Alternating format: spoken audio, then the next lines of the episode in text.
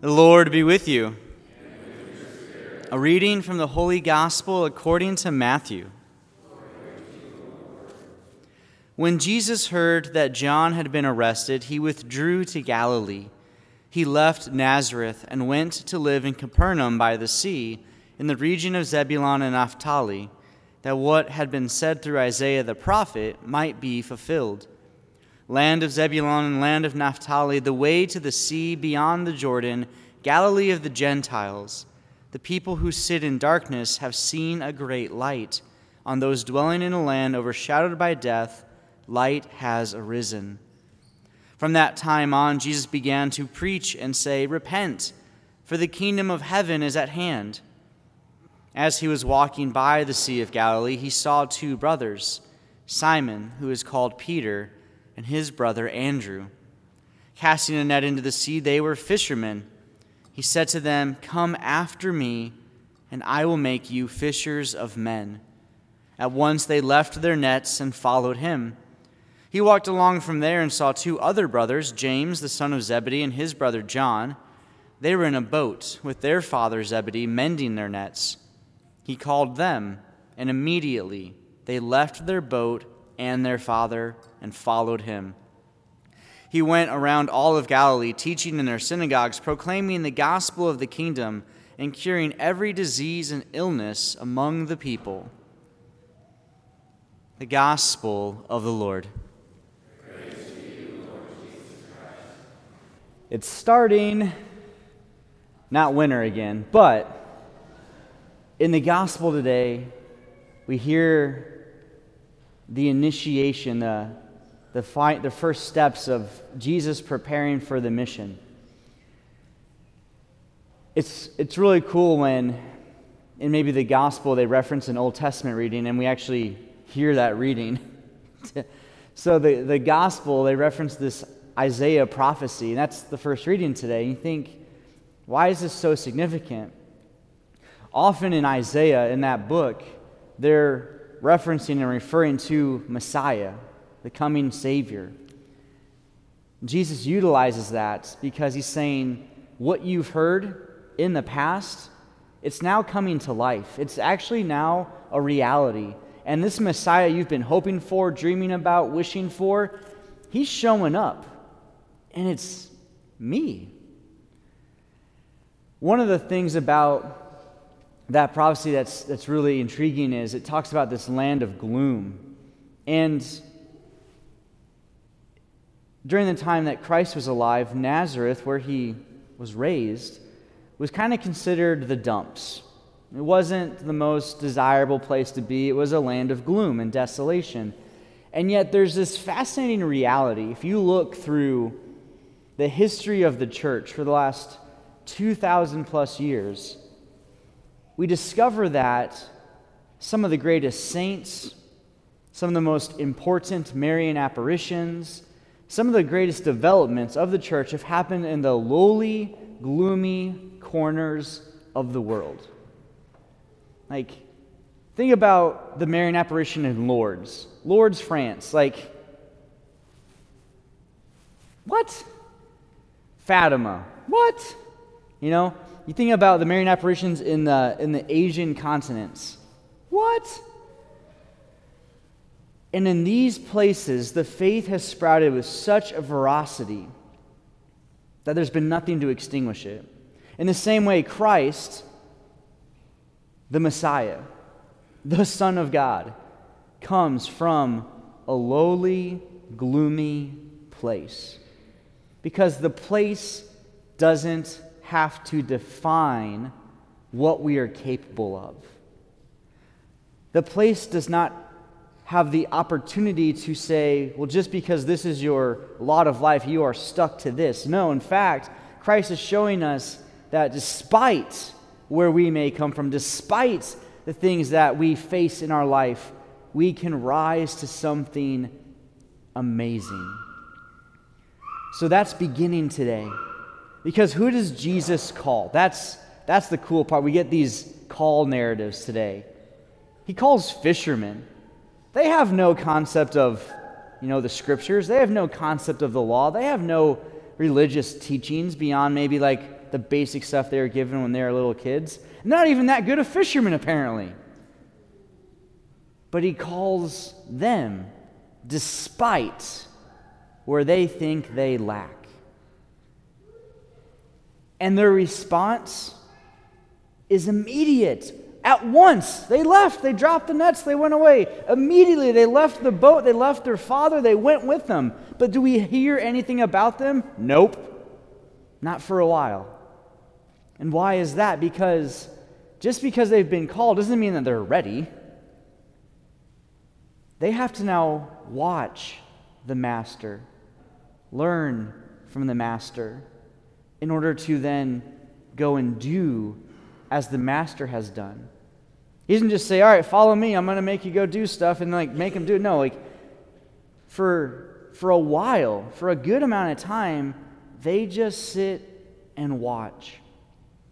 And so for us, this is really comforting. It should be comforting because while God has invited every single one of us, yes, He has, He's invited every single one of us. Maybe we're thinking, oh, no, He's not inviting me. I'm this way, I'm that, blah, blah, blah. Wrong. He's invited you. Fact, end of story.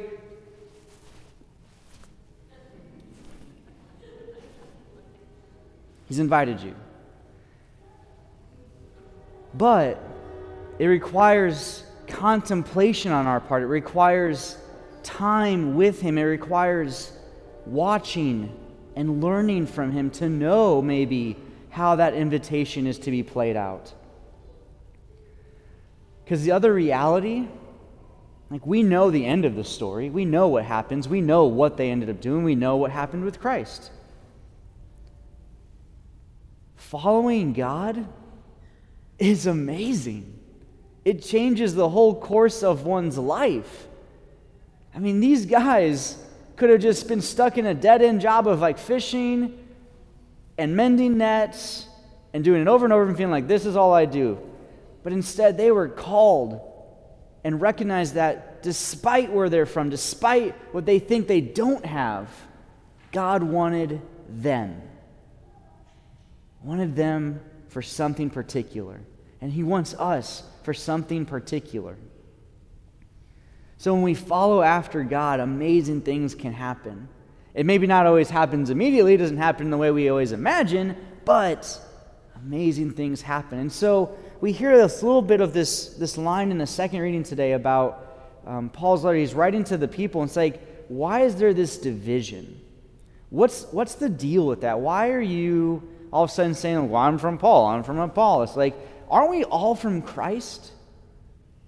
And in the same way, like we see this now, thousands of years later, we see I'm Methodist, I'm Protestant, I'm Calvinist, I'm. No, like we are all Christian at the heart of it.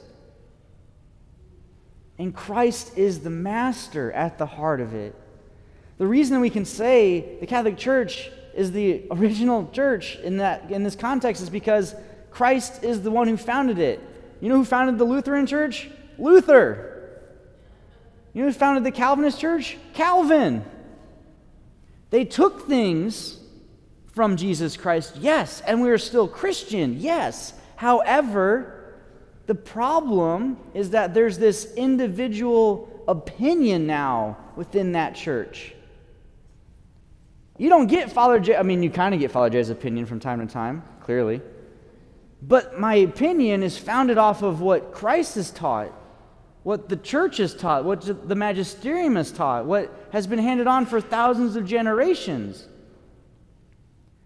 That is so comforting. Because if we were up to me, we'd be screwed. And you can laugh at that. It's okay. Like, I admit it. It'd be awful.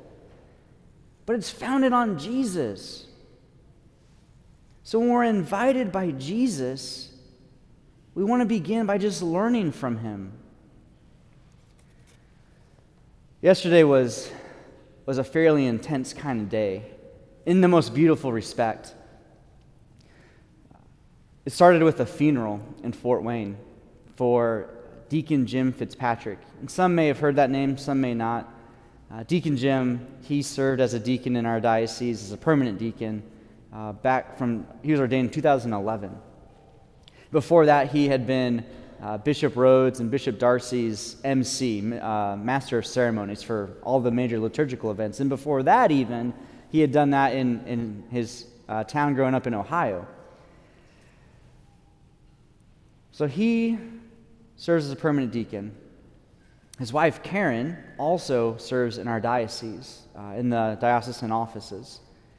And the joke had been for many, many years that together they made one healthy person.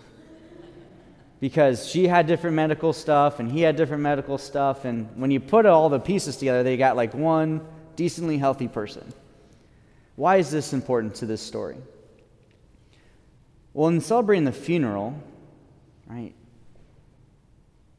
there had to be, I mean, there was a letting go on Karen's part. Like the, the loss of a loved one, like that's, that's hard no matter what. But on top of just their, their marriage, they had a, another vocation. That was to the diaconate, to serve in the church. And when a, when a man seeks the permanent diaconate, it's not just him seeking it, it's actually the spouse is very, very involved. But God had invited him to consider this, had invited him after all the other stuff he's done for the diocese, all the other stuff he's done in his family and, and for the country, and all these different things he felt this invitation from God to serve in that way. But it was an invitation that had to be shared for himself and Karen. Where it becomes most beautiful is that as Deacon Jim got older and some of his medical stuff got worse, he at one point had to have a majority of his leg amputated. And so there was a, a, long time there where he couldn't walk. He was learning to use the prosthetic and all these things. And so during that time, Karen walked for him. You know, she got him around. She helped him move. And he still would. He would still come to Mass. He would serve. He'd proclaim the gospel. But then when it came to distributing communion, like he needed help. And she would do that. In the same capacity, he, has, he had a beautiful voice that he lent to the church as a gift. And during all of those operations, his vocal cords were so damaged he could no longer sing. And so when he couldn't even speak, Karen spoke for him. Now, there was earlier times where in Karen's illness and, and stuff, she had a lot of struggles with her hands, like being able to grasp things, being able to feel things. And Deacon Jim, he's a big dude. Big dude. Big hands. Kind of intimidating. But he would use his hands to help her when she couldn't do anything with her hands. I say this because after the funeral, I went to another church and celebrated a wedding for a, a young couple, Tori and Mitchell. And the fact that I witnessed this funeral where this spouse had to say goodbye to her spouse, her partner, who together they had done so much through invitation to go and then watch the formation of a new family where I was emphasizing to them like the importance of sacrifice, the importance of surrender, the importance of suffering to do that for your spouse because your task is to get your spouse to heaven. But all of that comes back to this gospel an invitation and so for us, the challenge this week is kind of a three folded element. The first is to think about has there been a time, the answer is yes, where God has invited me? And to discover what has that looked like? What has God invited me to? How has He been inviting me? The second part is to look at how I've responded to that invitation. Have I ignored it? Have I run from it? Have I dropped everything and immediately followed after? The third piece is to discover what I need to do differently in order to respond differently. And so you, I hear this a lot from guys in the seminary. They would say, "Oh yeah, the Lord was calling me to the seminary. The Lord was calling me to priesthood, and I just I was running from it. I was running from it. I just I didn't go to the seminary. I was running from it. Okay." So they they recognized a call, and their response was, "No, bye bye." But the point that they recognize, like, what it has to change is maybe they had to surrender or they had to admit, like, I had to, they had to give up what they were doing in the world and their, in their jobs or their relationships. They had to surrender all of that to go back to the invitation.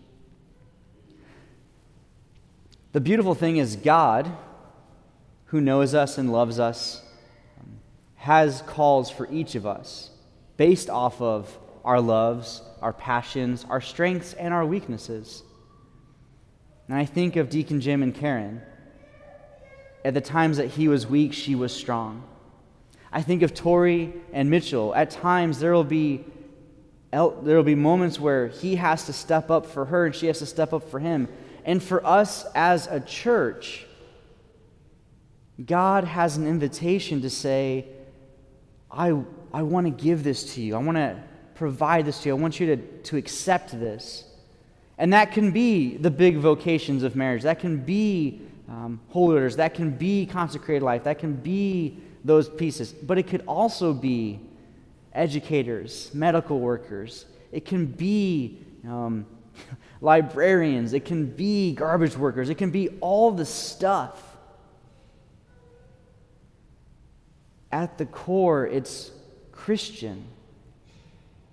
The disciples today were invited, and I don't even know if they knew what they were saying yes to, but they immediately followed.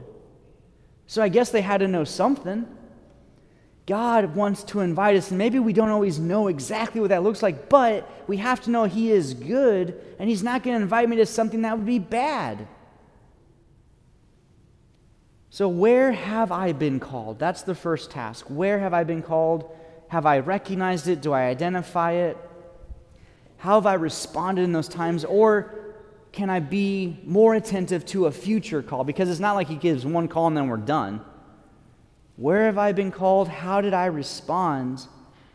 Where am I being called? How am I responding? Can look at this either way. But then, lastly, what's something that might have to change, that might have to be different to make these work? The disciples sat and watched the Master. We are called to sit and watch the Master, to learn from him in order to, to be like him. Because we don't need all that division, there's, there's enough of that already in the world. But as Christian, we have been called, brothers and sisters, sons and daughters, we are being called.